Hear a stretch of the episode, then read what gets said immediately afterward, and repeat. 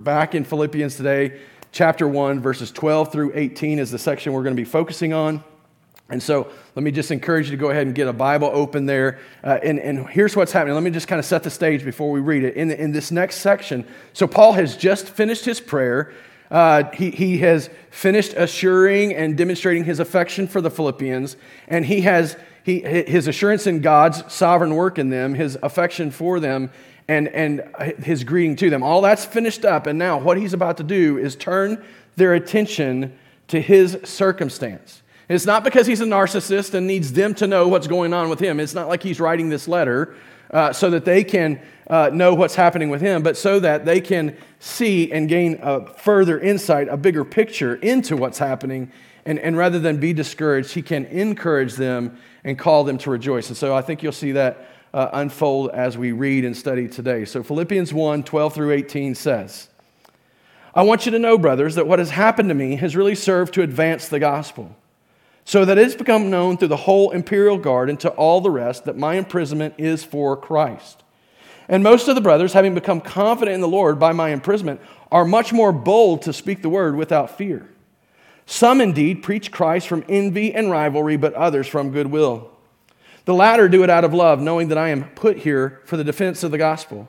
The former proclaim Christ out of selfish ambition, not sincerely, but thinking to afflict me in my imprisonment. What then? Only that in every way, whether in pretense or in truth, Christ is proclaimed, and in that I rejoiced. Let's pray. Father, help us now. Focus on your word, learn from your word. I pray that you'd help me in the preaching of your word, and that your people would be encouraged by it, strengthened by it, emboldened by it, and rejoice as a result of it. I pray in Jesus' name. Amen. So Paul rejoiced in spite of his circumstances. He's not, he's not torn down, he's not upset, he's not forlorn or discouraged. And he, he is rejoicing in spite of his circumstances, and he wants the Philippians to rejoice with him. And that's why so much of this letter is given to calling them to rejoice even today, we can rejoice. So, so, so Paul is rejoicing. He's wanting the Philippians to rejoice. And even today, we can rejoice because what was true for Paul and what's true for the Philippians remains true for us today. In spite of the difficult circumstances we find ourselves in, in this fallen world, and there are plenty of them. I, I was having a conversation earlier this week, just, and, and actually, I have this conversation quite often with uh, young men who, who think that, who, who tend to find their identity in their work. And they go out to do a job and they find out that it's dissatisfying, it's discouraging, uh, and, and then they get frustrated and struggle and they think that in some way that God's not with them. And, uh, and I've had this, this conversation a number of times over the last uh, 14 years or so. Uh, we work in a fallen world. We, we are dealing with a world, we, we work in a world that's cursed, that God said is going to, we're going to earn uh, a living by the sweat of our brow. We're going to eat by the sweat of our brow. That it's going to produce thorns and thistles. And so rather than being upset that we go out into a world that's broken and when we work, it doesn't, everything doesn't go the way we want it to, we should be thankful and we should be able to rejoice that anything productive can happen because God is allowing us to, to see productivity and fruit from our efforts, even though we live in a cursed world. We, we live in a fallen world in which difficult circumstances define our very existence. The reality of the circumstance we live in. The last three or four years is two or three years of, of, of tension and animosity and arguing and infighting within the church and disagreements about what should be done with pandemics and race and racism and, and voting and uh, uh, in politics. All, all these things. That, that there is a ton of brokenness that we live through, a ton of a, a lack of peace and a lack of contentment, a lack, lack of satisfaction. And not only do we deal with that in just daily circumstance, we deal with it in relationship and we deal with conflict and, and we don't always get along. Our, our, our, sin has been dividing us from one another since the very first sin was committed. Adam and Eve, the very first result of them eating the fruit, the very first result that's recorded in Scripture is that they, they realized they were naked and they cover up and they begin to hide from one another. And immediately we see the division develop between Adam and Eve. As a result of their sin, they would be divided from God. But the very first recording, the very first result or consequence, if you will, was a division between Adam and Eve. Go back and look at it. Genesis chapter 3, the very first recorded result of sin was division between us. The very next thing we saw is the division between God and his people. But it, it, it, this division, we live with this level of conflict. We live with conflict all the time, it's, it's everywhere. As we've been saved and converted and made holy by God, we have been united together in Christ. And this is something the Bible, especially the New Testament, and even a theme in the book of Philippians speaks of is our unity in Christ. And as we are united in Christ, we are made distinct in the world. And that's, that in and of itself is a, is a source of conflict because we're in the world, but we're not of the world. We, we're, we're here, but we're not the same as those who are not followers of Christ. We have been converted. We, we're, we're different. We're no longer dead in our sins and trespasses. We're no longer children by nature, children of wrath. We are God's children. So we're distinct in the world. That by itself is a, is a source of conflict. Because as we seek to live in light of the scriptures, the world around us would deny the scriptures and the authority of God to command us. But if we're honest, there's a reality that even within the church, there's a, well, conflict is oftentimes the norm. We've been commanded to maintain the peace that we've been given in Christ. We've been called to pursue unity in the Spirit. But that doesn't mean it's always happening. We always have this conflict. Now, if we can learn to take hold of the perspective that Paul presents here, uh, uh, that, that he's making known to these Philippians, there's, there's more than one way to look at these difficult circumstances. There's one, more than one way to approach the conflict that we deal with in this life as we purposefully seek to follow Jesus, live in obedience to Jesus, and, and ultimately live our lives to, to see Jesus made famous. rather than discouragement and frustration, rather than being downcast and, and feeling as if God's given up on us or abandoned us or, or, or asking the question, why God? Maybe there's another way to see it. And I think that's what Paul is getting at. He's got this perspective to share in these verses. And that perspective is dependent upon God, but it's also dependent upon the fact that he's in these very difficult situations and circumstances. So his, so his circumstance is this that Paul's in chains. His commitment to Jesus has landed him in prison, or, or, or at least a house arrest, where he's likely, and this I believe is the most popular perspective, that he's under house arrest, that he's chained to a Roman guard, and through the day, as the shift changes, a different guard comes in and, and changes places with the, the guard that was there before him. And, and, and, and Paul is, is being um, He's constantly chained to a guard, but that guard is, is changing uh, along the, the way. But he doesn't, he, he doesn't soul up, he doesn't throw a fit, he doesn't complain to God, he doesn't shrink back from his perspective or, or shrink back from his purpose of preaching Christ. Instead, he lives boldly and celebrates the others who are encouraged by his boldness to do this because he recognizes that even though he's facing difficult circumstances, even though things aren't working out the way he would want them to, even though the situation isn't what he would want it, and even though he's facing conflict from people that he would probably call brothers and sisters in Christ, he still knows that God is at work. And so, this, I think, is the, the point of this text and the, the point that Paul would have us draw out of this text. The point of the sermon today is this we can boldly proclaim we can boldly proclaim and rejoice at every proclamation of the gospel. Because through the proclamation of Christ, God will complete his work. We can boldly proclaim and rejoice at every proclamation of the gospel because through the proclamation of Christ, God will complete his work. Paul's perspective was so God centered, so gospel centric, that rather than being upset by his circumstances, he was encouraged to see God at work in the midst of these difficult circumstances. He, Paul's convinced, he is absolutely convinced that when God start, what, what God starts, God brings to completion. This wasn't just for the Philippians, it wasn't just for himself, but it was for anyone who would hear the gospel, believe the gospel, and whose lives would be transformed because of the gospel. So you consider this as Paul's sitting there chained to these to these Roman guards, he's not thinking, oh, woe is me. Oh, it's so terrible. I'm chained to a guard. He's seeing a captive audience. A person in whom there is an opportunity to share the gospel who, if they will come to believe the gospel, will, will, will see the work of God started in them and in whom God will finish the work he starts. That's why he, I mean, he had just written this. This, this idea, this assurance that God had for the Philippians is the thing, it's the assurance that's the foundation of this whole letter. I am sure of this. This is what it says in verse 6 of chapter 1. You can just look up a little bit further in the text. I'm sure of this, that he who began a good work in you will bring it to completion at the day of Jesus Christ.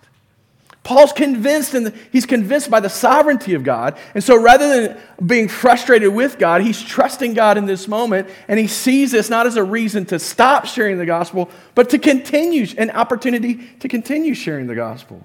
And, and, and this sovereignty, or this confidence in sovereignty, then motivates not only a commitment to prayer, but a commitment to continue proclaiming the gospel. Paul is convinced that through the preaching of the word, God will accomplish all he intends to accomplish.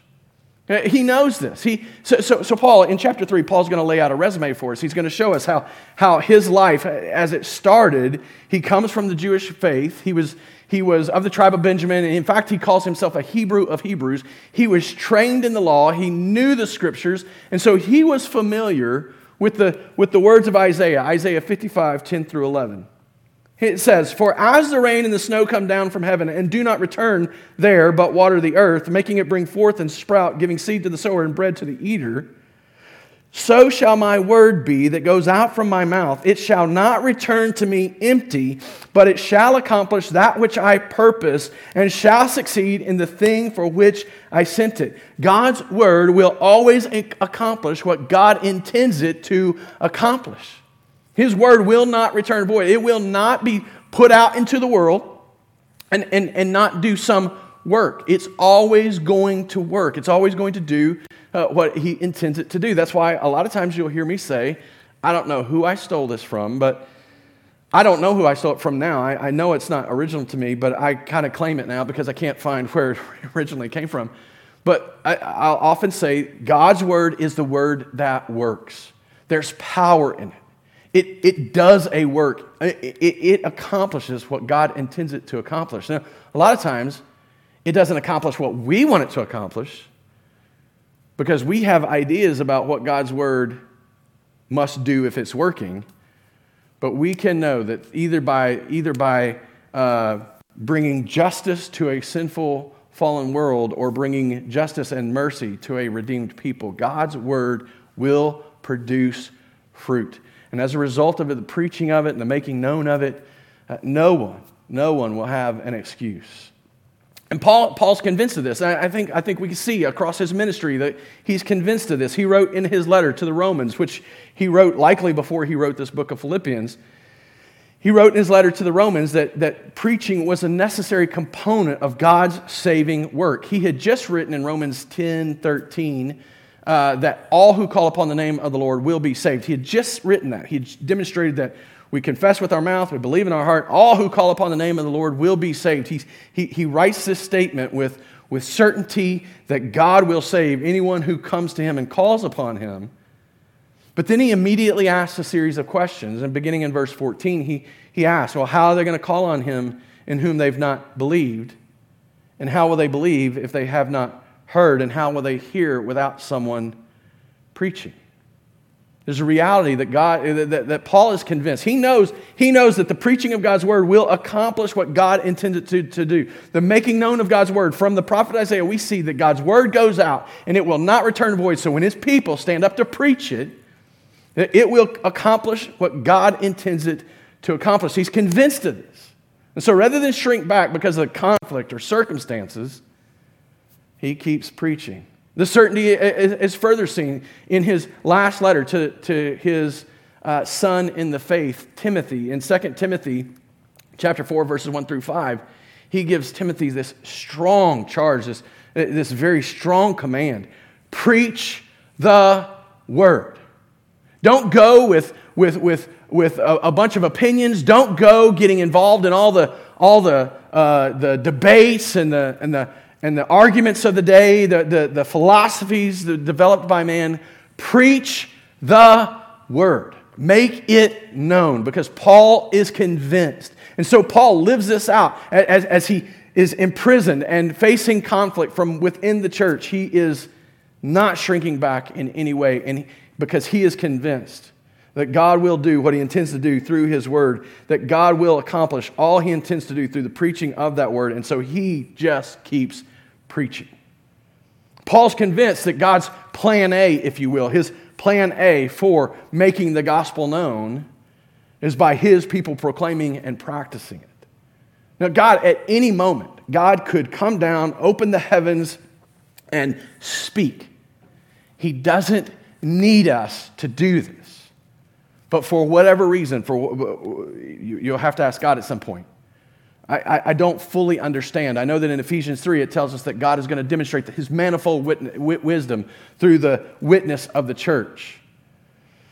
But how that all works out and, how, and what his, uh, his ultimate purposes are and why he chose to do it this way, I, I don't exa- I can't exactly tell you. I know it's to his glory and to make his wisdom known, but, but over and over we see Paul demonstrating that, that God intends through his people to make his word known. Uh, we see it in Peter's writings that we were given gifts of speech and gifts of service. We see it in Paul's writing as he speaks about the spiritual gifts to make God's will or, or God's word known uh, and also to, to make uh, God's power known among his people.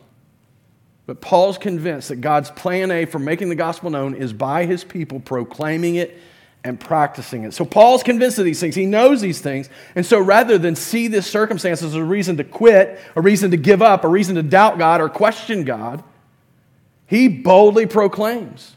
And when he faces the conflict and, and recognizes that, that there's people out there that want him to stay in prison and would rather have his ministry and, and rather, rather have the opportunities that they thought he had and to try to take from him, rather than be upset with him, he rejoices when they proclaim the gospel.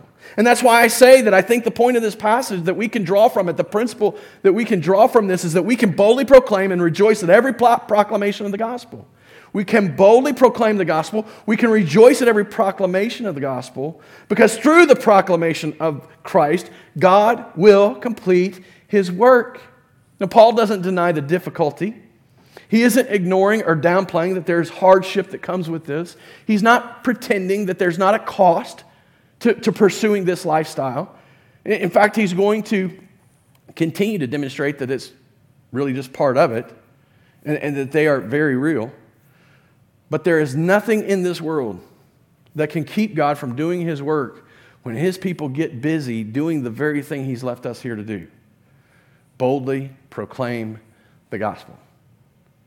So, that's really where we're going to start now is, or turn to now is really look at that first thing that we can do as a result of the circumstances we live in boldly proclaim the gospel so like paul we can proclaim the gospel with the, the same confidence he had we don't have to be Paul to be convinced of the fact that God is going to do a work through his word, that the church is God's plan A for the expression of the gospel. We don't have to be Paul to be convinced that what God starts, he finishes.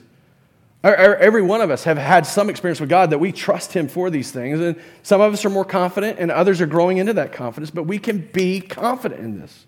And as a result, we can boldly proclaim the gospel. Over the last 30 years or, so of following Jesus and seeking to live with his mission in mind, I've learned a lot of lessons. I've learned a lot of things, and I've grown and matured in a lot of ways. I came to faith in, in Christ as an adult. I was about 20 years old, and about 25, 26, this, God began to do this work that radically transformed me. And I grew from infancy and began to grow into maturity, and that process has continued to, to, to, progress. But I've, I've learned a lot of lessons. And, and, and one of those lessons is that every time we seek to live in such a way that boldly proclaims and practices the gospel, that boldly makes the, that, that we seek to be bold and that we seek to make our lives about making Jesus known, we can always come up with reasons not to do it that sound really good to us and to others. And that uh, we, we, we, we all use them. We, we've all used them likely at some point or other. Uh, maybe, maybe in, uh, I've heard them in evangelism classes, I've used them, but, but the reason we often don't evangelize is the cost is too high. It, it just costs too much. And, and I don't mean financial costs, although that, it may be that, because maybe if you evangelize the way we're talking about and the way Paul sets the example for, maybe, maybe that means you can't keep a job or you lose a job. I'll never forget when my boss, uh, I, don't, I don't know if he was serious in the moment, I, I assume he was, but when he told me, if you go on this mission trip, don't come back, that's, that's a big choice. That cost is high. Uh, loss of a relationship. Maybe it's not financial, maybe it's relational. You lose a relationship. You're, you're rejected because you're proclaiming the gospel to someone who, at least in that moment, is not ready to hear it. It's always interesting to me because we automatically assume that the person we're, why don't we assume they're waiting for somebody to tell us? Why, why do we always assume we're going to lose a relationship rather than see a relationship grow and flourish? The gospel has as much opportunity to, to, to do something positive in a person's life as us fa- facing the negative, but we, we often use this excuse that the cost is too high. We use the excuse that I don't know enough. What if someone asks me a question that I can't answer? Isn't, isn't evangelizing and proclaiming God's word, isn't that for the professionals, for the seminary trained, for those who, who, have, who have spent their life learning and studying? If you know enough to believe in Jesus, you know enough to proclaim Jesus. And maybe you don't have all the answers. Maybe you, may, may, maybe you can't, can't, can't tell someone every little uh, uh, issue that comes up, or you can't, you can't settle every con, uh, um, conflicting idea for, to, to satisfy someone. But I think that ultimately just reveals why grace is so necessary anyway. In, in fact, in some ways, I think this idea that not knowing enough really is, is another, it's another way in which the cost is too high because we're afraid that our image will be strained or, or challenged when we don't appear to be what we want to be. That people perceive us as not knowing as much as we'd like them to think. So, so the cost is high because we don't know enough. Time and family commitments. As if we can't prioritize proclaiming the gospel in our daily rhythms. Not, not all of us are called to get up and go around the world and go overseas. Not all of us are called to, to, to go to another place in the United States. Not all of us are called to, to quit jobs and vocations and, and, and, and follow uh, uh, a vocational ministry in, in their life. Not all of us are called to that. But the call to make disciples belongs to every Christian in everything from evangelizing door to door in Springfield to planting a church in Springfield to telling people about Jesus on four different continents. I have over and over made these excuses. And I have heard others make these excuses and seek to justify themselves because they just don't have enough time and space. They just don't know enough. They're not quite ready. They're, the cost is too high. But the call to make disciples belongs to every last Christian, every single one of us. I'll never forget the first mission trip that I took into China. Um, I was told, and this by, by people who uh, knew, knew us fairly well, but I, I was told you're a husband and a father. You, you shouldn't go. What happens if you get arrested and you get stuck there? There's too much risk. And I was naive. I didn't know what, really what I was saying, but my answer, kind of in sar- sarcasm more than anything, my answer was based on Paul and Silas in the, in the book of Acts, chapter 16. Actually, in the jail in Philippi, uh, Paul and Silas sang a song. And so I was like, well, I guess I'll sing a song. I would hope that the prison doors would fall open, and, but, but I never got arrested, so I never had the opportunity. But if I had listened to that voice, I wouldn't have gone to China and I wouldn't have gotten to meet the people and see God do the work that He did through our efforts in short term mission trips in China. Every trip we've led to Africa, every last trip that we've led to Africa, I know personally for the ones that I've led, but I also have heard stories from those that I've not gone on. There have been real reasons that come up in people's lives not to go. There's always reasons. We always face something come up that says, it's unwise for you to go. You shouldn't go. If we're thinking of things from a very worldly perspective and not a God centered perspective. We faced that decision. Probably the biggest one we faced was two years ago, March 2020, whenever COVID is new. Nobody knows what's going on. Uh, they're locking everything down, and we're, we're like, we've got to go. Um, and so th- there was no clear door closing the way for us, and so we went. Got there, and the team wasn't able to come because travel restrictions were put in place that we couldn't overcome. But Matt Whitaker from Boulevard and I were there, and we wrestled what do we do now? And we made the decision the best thing for us to do is we're here, let's go make the gospel known.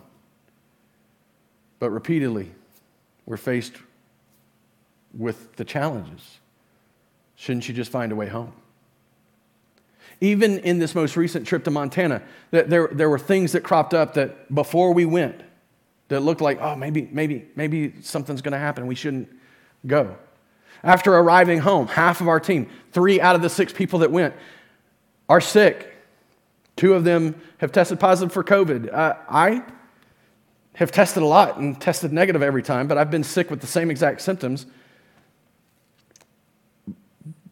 But I think, and I haven't talked to everyone about this, but I think this is true based on the reactions of the team as we were coming back and having conversation. I think every one of them, knowing what we know now, that we'd come back and get sick because of our time there, I think every one of them would still pick the going option. They would still go because they know what God did in and through us while we were there. But again, the thing is, we don't all have to get up and go across these, go, go anywhere to boldly proclaim the gospel. We're members together of a church committed to gospel ministry and gospel mission right here where we at, where we're at. We exist because of the gospel. This is on all of our paperwork. It's out there on our sign. It's on our website. It's all over the place. We exist because of the gospel. We are who we are and we do what we do because of the gospel. And in that, we recognize that our primary responsibility as God's people is to live a life that glorifies Him, to worship Him in everything that we do. So we live to God's glory, worship, and we recognize that our primary responsibility in doing that is leading others to worship, leading others to see the glory of God so that they can turn and worship, believer and unbeliever alike. Because unbelievers need to be reminded as much as believers do. And inside of believers' homes, there's unbelievers. That's why we emphasize so much, emphasize the, the gospel ministry and gospel mission doesn't start out there, but it starts in our homes in our homes, in our neighborhoods, in our, in our rhythms of life at our workplaces, and in our moms and dads groups, and in our, our, our activities that we do. Uh, we can proclaim Christ. There's no reason we shouldn't be proclaiming Christ. There's no reason we shouldn't be making him known. Every reason that we can come up with not to proclaim the word of God does not originate with God, but it originates with us. Springfield is a city full of religion, but light on gospel.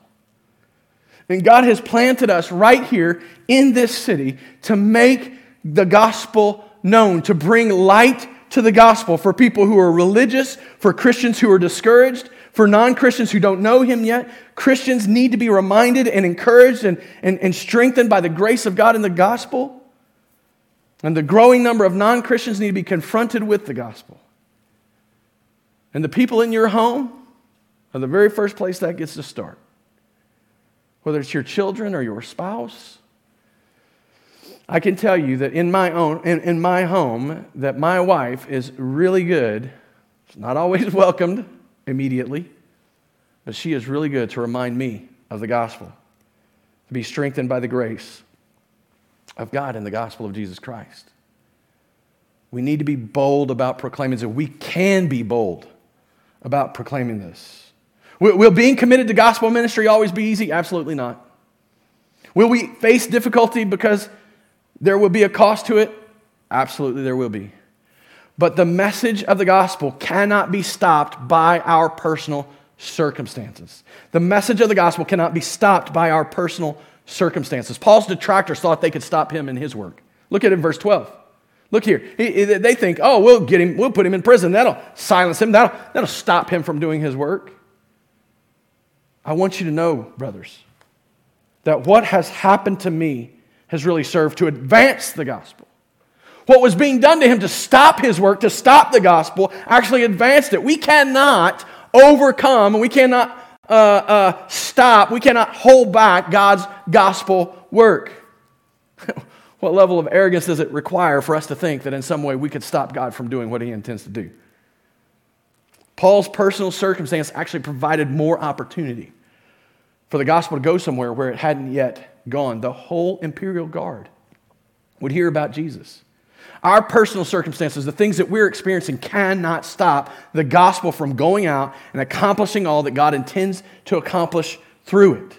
If we'll just make the gospel known, if we'll just boldly proclaim the gospel wherever we are, whatever circumstance we find ourselves in, regardless of what's happening around us horizontally, if we will be bold about proclaiming the gospel, God's going to do his work through the gospel. So again, not all of us need to get up and go around the world. Not all of us need to be imprisoned. Not all of us will, will need to be martyrs, people whose lives are taken because we commit so boldly to, to, to, to boldly proclaim Christ. But in some way, we're all going to feel it. In some way, as we step out to follow God, to boldly proclaim the gospel, to, to, to not, to, to not to shrink back, to not decide to commit to some other message, we'll feel it. But when we look at it from Paul's perspective, when we value Jesus so highly, when we are so God centric, when we recognize that through the gospel is the power of God unto life, when we believe those things so fully, our personal circumstance, we'll recognize our personal circumstance does not equate to stopping gospel progress. And in addition to that, the message of the gospel cannot be silenced by political persecution. The message of the gospel cannot be silenced by political persecution. Paul's conflict wasn't directly with the Roman government at this point, although those who sought to stop him from doing his work were using the systems of government against him. And so he's imprisoned by the imperial guard. He's, he's under watch of this uh, um, imperial guard. He, he was imprisoned because he wouldn't stop preaching the gospel. But no matter how much political power they exerted against him, Paul kept preaching the gospel. As a result, we see it in verse 13 the whole imperial guard heard, and everyone came to know that Paul was in chains, not because of Rome's power, not because of the conflict that he was facing from others within the church, but because he was committed to preaching Christ. You might be able to chain a message. I'm sorry, you might be able to chain the messenger. You might be able to put the messenger in chains. But you cannot chain this message. Nothing can stop it. There's no power on earth. There's no political party. There's no political power. There's no system of power that can stop this message from going forward. All we've got to do is preach it. It is actually a, a, a, quote, a famous quote from Spurgeon in which he is talking about a lion. Uh, and it, we often simplify the quote and, and minimize it down, but I wanted you to hear it. He, he shared it at least three times in three different sermons. I wanted, to he, I, I wanted to share with you this morning just his perspective on this and what he has to say about letting a lion defend itself and letting the gospel defend itself. He, he writes this The best way to spread the gospel is to spread the gospel. So if you're looking for methodology to spread the gospel, the best methodology is spread the gospel. I believe the best way of defending the gospel is to spread the gospel. He says a few things, and we, we're going to skip past what, what he says there, but essentially it's uh, uh, when we're so busy uh, defending the gospel, it's because we often are not preaching the gospel. But, but he goes on, he says, Suppose a number of persons were to take it into their heads that they had to defend a lion a full grown king of beasts. There he is in the cage, and here come all the soldiers of the army to fight him. Well, I should suggest to them, if they would not object and feel that it was humbling to them, that they should kindly stand back and open the door and let the lion out. I believe that that would be the best way of defending him, for he would take care of himself. And the best apology for the gospel is to let the gospel out. He goes on, I didn't share this part of the quote on the notes, but he goes on. Let me just read it for you. Never mind about defending Deuteronomy or the whole of the Pentateuch. We don't have to answer every question. We don't have to come up with, with, with quick, uh, uh, composed, and, and refined answers for every question that a person could ask. Never mind about defending Deuteronomy or the whole of the Pentateuch. Preach Jesus Christ and Him crucified. Let the lion out and see who will dare to approach him. The lion of the tribe of Judah will soon drive away all his adversaries. This was how Christ's first disciples worked. They preached Jesus Christ wherever they went. They did not stop to apologize, but to boldly but boldly bore their witness concerning him. Let the gospel out. The best way to spread the gospel is spread the gospel. Not our methods, not our methodologies, but preach Christ crucified and resurrected. The best way to defend the gospel preach the gospel. As I've thought about this over the years, I, have realized the, the only thing that can stop the gospel is God's people no longer sharing the gospel. Now, I praise God that at every time and in, every age, He has raised up people to make certain that the gospel continues being proclaimed. That's why we're here. You just consider this. If at some point in the last 2,000 years, since the life of Jesus Christ, if he had, if he had allowed the gospel proclamation to cease, why would any of us be believing? But because God's people, throughout the centuries, throughout all these generations of Christians, God has always raised up people in among his people to preach the gospel. We can now know the gospel. Imagine, imagine what it would look like if all of God's people who are growing up and coming to know Christ and learning more about Him got busy boldly proclaiming this gospel. Recognizing that their personal circumstances and that the power that comes against them as a result of their proclamation couldn't stop it.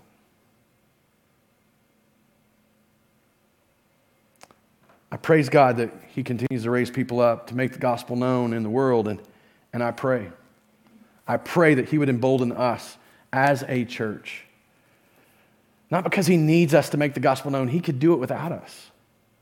But because there's great joy to be had in us getting serious about living a life that boldly proclaims the gospel of Jesus Christ, a life given to the glory of God, leading others to worship as they see the glory of God. What a life that is. We can boldly proclaim the gospel. Second, we can rejoice at every proclamation of the gospel. We can rejoice at every proclamation of the gospel. It's easy to assume here that Paul's persecution was the result of those outside the church. And, and we know that he dealt with that. We know that there was people that, that were not Christians that were were pursuing him and causing problems for him. We know that there were, there, there were people outside the church from the Jewish tradition that stood opposed to him, and he would go into these towns and these villages, these cities, and he would preach Christ, and they'd come behind him and they would add to his message and seek to cause problems. That's the Judaizers. But here in Philippians, it appears that the conflict he's referring to is with other Christians, with other pre- people who are actually preaching Christ. Not false teachers to be denounced, but Christian preachers who are selfish. And it was actually, I, I, I, struggled with this because it's not a, it's, there's, there's not agreement here, but it was actually J. M. Boice that helped me kind of discern some of this. And, and I, I don't have this quote on the screen for you. I don't have, I, I can share it with you later. But in his comments on this passage, he writes, if we are to receive the full impact of Paul's experiences in Rome, we must recognize that it was Christians who were trying to get Paul into trouble by their preaching. Some commentators have found this truth difficult to accept or have sought to dodge it by arguing that ones who preached Christ out of strife and envy were non believers or Judaizers. It will not do to call the troublemakers unbelievers. These people were Christians. They were not anti Christ, they were anti Paul, but they were anti Paul with a vengeance. And he works through and he lays out a number of different historical evidences. There's no way I could go back and share them all with you. But he comes to this conclusion. He says this The lines of evidence seem to present a remarkably consistent picture. They suggest that after Paul had written Philippians, the strife and jealousy already present in the church at Rome degenerated into open attacks on him. These may have led some of the Christians to denounce Paul to the authorities. In this case, Christ's statement that his disciples would betray one another in Matthew 24 10 would have an early and literal fulfillment. This is shocking. Because as Paul comes to the conclusion of, of this little section here, he says in verse 18, I will rejoice. Because Christ is proclaimed by these people who are proclaiming out of envy, selfish ambition. We can rejoice at every proclamation of the gospel because where Christ is proclaimed, God will and can work. In spite of the division, we're still seeing believers come to know Jesus. You think about this. The gospel continued to spread to the point that even though in the midst of decision, d- d- division early on in the church, and, and I think sometimes we read Acts chapter 2, verse 42 through 47, and, and we look at that quite often in our church because there's some foundational principles I think that get laid out there. But, but we, I think we idealize that. And we think, oh man, that's, that's what it's going to look like. That's what the church is supposed to be. And in some ways, I think that is what the church should look like. But I think we imagine that the church was perfect without flaw for a long, long time, but it's not very far. Acts chapter 2 is sharing this time where, where people are sharing, and no needs are among them, and every need is being met. But in Acts chapter 6, we begin to see the first uh, inkling or the first indication of division, where the Hebraic Jews and the, and the Hellenist Jews, uh, widows, I'm sorry, the Hebraic widows and the Hellenist widows, they, they're, they're at odds with one another because they think that they're being treated differently. But it didn't even wait for the church to be planted or the church to begin to begin to see this, what, what I've called partisan religious practice. So we can rejoice at every, every um, proclamation of the gospel because the message of the gospel advances even through partisan religious practices. I think the first one, the first one that comes to mind or came to mind as I was studying and reading through this, the first one that I thought of was the apostles being corrected by Jesus. Luke chapter 9, 49 through 50. John answered, Master, we saw someone casting out demons in your name, and we tried to stop him because he does not follow with us. Hey, he's not with us. We, sh- we should stop him from doing that. This is Jesus' response. But Jesus said to him, Do not stop him, for the one who is not against you is for you. It's the message of the gospel that unites us, and it's the proclamation of that message that, that breaks through any partisan religious practices and any division that we can come up with in and among the church. So then we have the example of Acts chapter 6, and, and, the, and the church continues. We have the example of Paul and Barnabas in Acts chapter 15, where, where Paul and Barnabas have such a strong disagreement that they cannot do ministry together, that they have to divide and go separate places. And so Barnabas goes to Crete, and I think Paul goes to Ephesus. And, and from those two places, God does a mighty work in both and through both of them.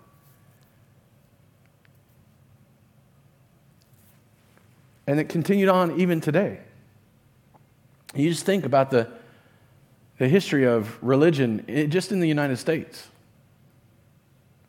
where Presbyterians and Methodists used to argue, uh, where Jonathan Edwards, who originally was a, a reformed and a reformed Methodist, had, had to come out of that and, and break away from that. Uh, there's all kinds of indications or examples of it. Denominations, the number of denominations, all dividing over secondary, even tertiary, sometimes quad and quint, I don't know how to say those words, but they're, they're issues that are so far separated from the preaching of the gospel and the work of God in the essential doctrines of the faith. We've got hundreds of denominations today. Public arguments against well known Christian leaders. I think that's one of the most discouraging things that I've, I've, I've seen over this last couple of years is over social and governmental issues, not doctrinal issues, not gospel issues. We have formed tribes among solidly, doctrinally solid teachers. And we've begun to doubt the commitment of making the gospel known because someone doesn't say enough about some hot button social issue. Somebody doesn't call out homosexuality enough. Somebody doesn't call out critical race theory enough. Somebody doesn't use those words. And, and, and, and there's a whole tribe of people that get upset because they don't use those words specifically. And then others get upset because they're upset. And we begin to call out God's teachers as heretics. Not because they've preached some false doctrine, but because they've not done something we'd want them to do on some social issue. Just this week, I, I, I was watching a debate go between a couple of, uh, well, it actually, it ended up being several people. It was out on Facebook, and it's a couple of pastors that I'm connected to, eventually, or originally the ones that shared it, calling out Doug Wilson and, and warning people of following Doug Wilson. Now, I, will say this there's a lot of things I don't agree with Doug Wilson about. Uh, the, theonomist perspectives, uh, the, the job of the church to go and form and shape government and exercise dominion by ruling with authority. I, I don't. I think that that's a, a, a, a. I don't think it's a healthy doctrine. I don't think it's a good doctrine, but I don't think it's heresy. I think there's people within the church that hold it. There's a lot of things I disagree with him about, but there's some very important things that I agree with him on. The only way to salvation is through Christ crucified and resurrected. Jesus is God in flesh. The Trinity. Um, uh, these essential doctrines we agree upon. And so while I don't follow Doug Wilson, I'm not pointing a bunch of people to Doug Wilson. I know people that follow him and listen to him and appreciate him. And I don't, I don't see any need to turn around and say, oh, oh, oh you got to quit listening. He's a heretic. There's a lot of things I don't agree with Tim Keller about. Matt Chandler, David Platt, ways in which they've acted in this season of social justice that, that I would call into question. But as I have listened to their teaching and continue to, to seek to, to discern whether or not they are people, they are false teachers or not, not one of them, not one of them have spoken against Christ crucified or any of the essential doctrines of the faith. They have simply done things that make me a little uncomfortable because they're unwilling to say some things I think should be said.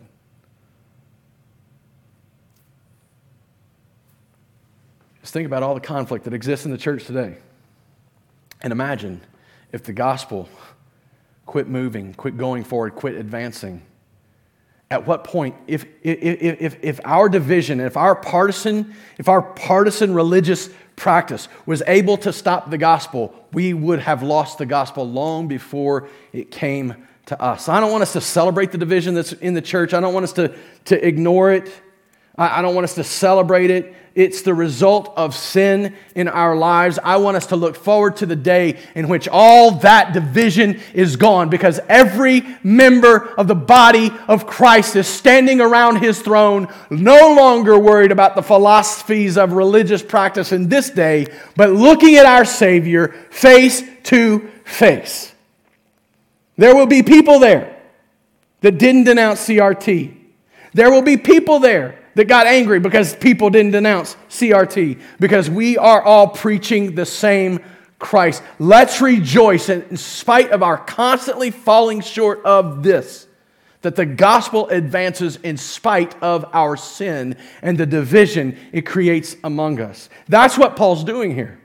He's not ignoring the fact that, that people have brought this against him. He's not ignoring the fact that these are negative motives. He's not ignoring the fact that conflict exists. He's just he's, he, he's celebrating the thing that's still there to be celebrated. Christ is proclaimed. So rather than running around angry about everybody doing it different than we would want them to, let's celebrate the fact that God's people are still making him known. Rejoice in that. Let me, let me just warn you that as soon as you begin to be the one pointing a finger at someone saying, and I learned this is another lesson I've learned myself. When we first planted the church, I was asked, why plant the church? Why, why, why, why? I was people seeking to discourage me. There's not a need for another church in Springfield. Why would you do this? And I felt compelled to give them the answer. The answer I gave them was, oh, this is wrong, this is wrong, this. And I was talking about the bride of Christ, and I was pointing my fingers at them. And one day God confronted me with the fact that our church isn't perfect either. I'm not perfect either. I'm not doing it all right either. We're not doing it all right either. So, who are we? Who am I? Who are you? To stand up and point fingers at the bride of Christ when we could be rejoicing the fact that through a broken people, the gospel of Jesus Christ is being proclaimed. So we can rejoice at every proclamation of Christ because the message of the gospel uh, uh, advances even through partisan religious practice. And we can rejoice at every proclamation of the gospel because the message of the gospel advances even when proclaimed with prideful intent. Paul calls out envy. They were envious of him, they longed for his platform, they wanted his influence, they wanted his results. He called out strife, that there was this animosity that had developed selfish ambition. They were wanting to promote themselves.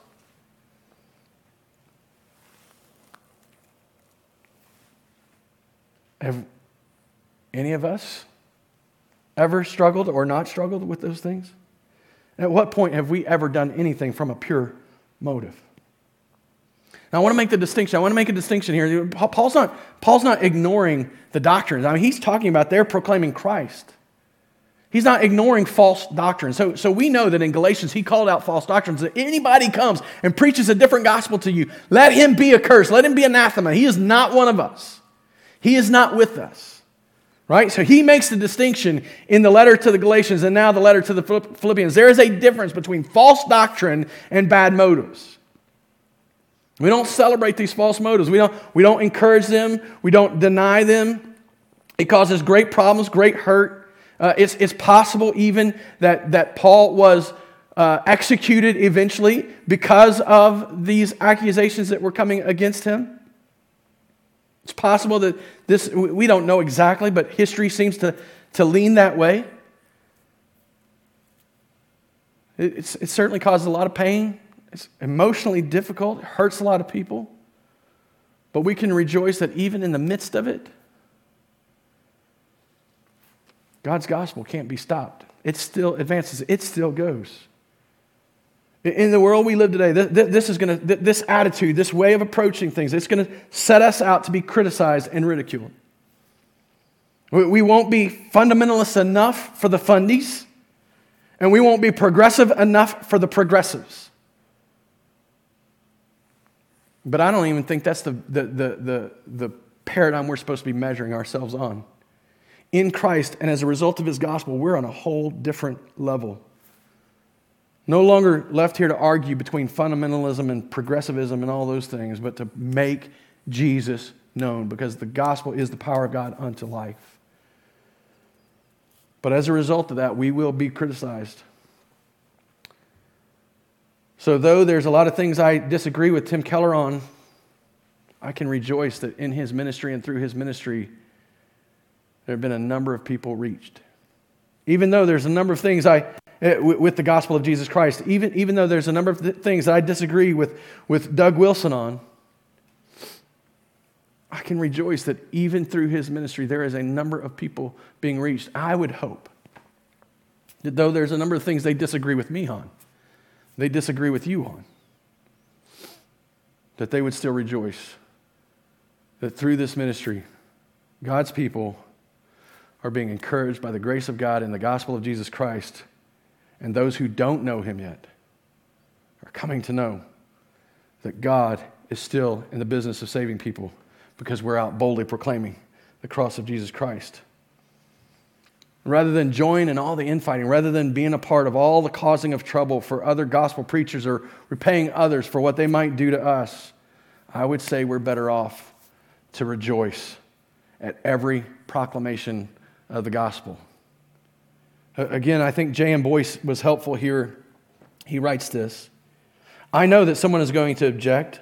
Oh, but that is hard. First, you say we are to rejoice when people preach the gospel, even if they do it in a nasty way and try to hurt other Christians. You say that we are to think of them for the sake of God's work within them. Then you say that we are not to be like that ourselves. That is unreasonable. Or do we go against all that is most natural within us? In the context of our conversation and our, in the sermon, I think the answer is obvious, but maybe it's not always that obvious. Yes, you are. That is God's way. And God will give you the strength to do it. we don't want to ignore bad motives. We can call them out, but we don't want to reject one another for them. Because if we reject others for false motives and bad motives, then what does that reveal about us? We, we don't ignore the things that divide us. We need to challenge each other. We need to have these conversations. We need to be listening to the voices of those prophetic voices of, of uh, that, that, are, that are saying, hey, we can't lose these doctrines. And we need to be listening to those missional voices that are saying, but we've got to take the gospel to people that aren't exactly like us. We've we got to figure out how to bring the gospel to them. We got to have those missional, prophetic, and, and, and pastoral voices. We need them all. We don't want to ignore the things that divide us, but, but we, we, would rather sh- sharpen one another, challenge one another, rather than dividing, taking up a cause against one another, sit down and have conversation with each other, rather than arguing over Facebook about what preachers you should listen to and shouldn't listen to. Why don't you just shut off Facebook and quit listening to it all and sit down and have a conversation with a person that lives next door? That's another conversation for another time. And, and doing this, all the while doing this, rejoicing the gospel is still moving and advancing in spite of the flaws of all its messengers. See, not only can you not chain this message, not only can you not stop it or silence this message, when God's people make it known, it will be made known and it will accomplish what God intends it to. But when it is being made known, that is reason to rejoice. Not find flaw with the person who made it known, because I can guarantee you every one of us, as we proclaim the gospel, could have flaws pointed out in us. So, we can boldly proclaim the gospel, and we can rejoice at every proclamation of the gospel because through the proclamation of Christ, God will complete his work. This is God's plan to bring the gospel to the world. So, we as a church, let me just encourage you, since this is who we are, to, because of the gospel, Live for the glory of God by boldly proclaiming the gospel, rejoicing as a result at every proclamation of the gospel, so that together we can live our worship out loud to lead others to worship and see the glory of God and join us in worshiping Him. Let's pray.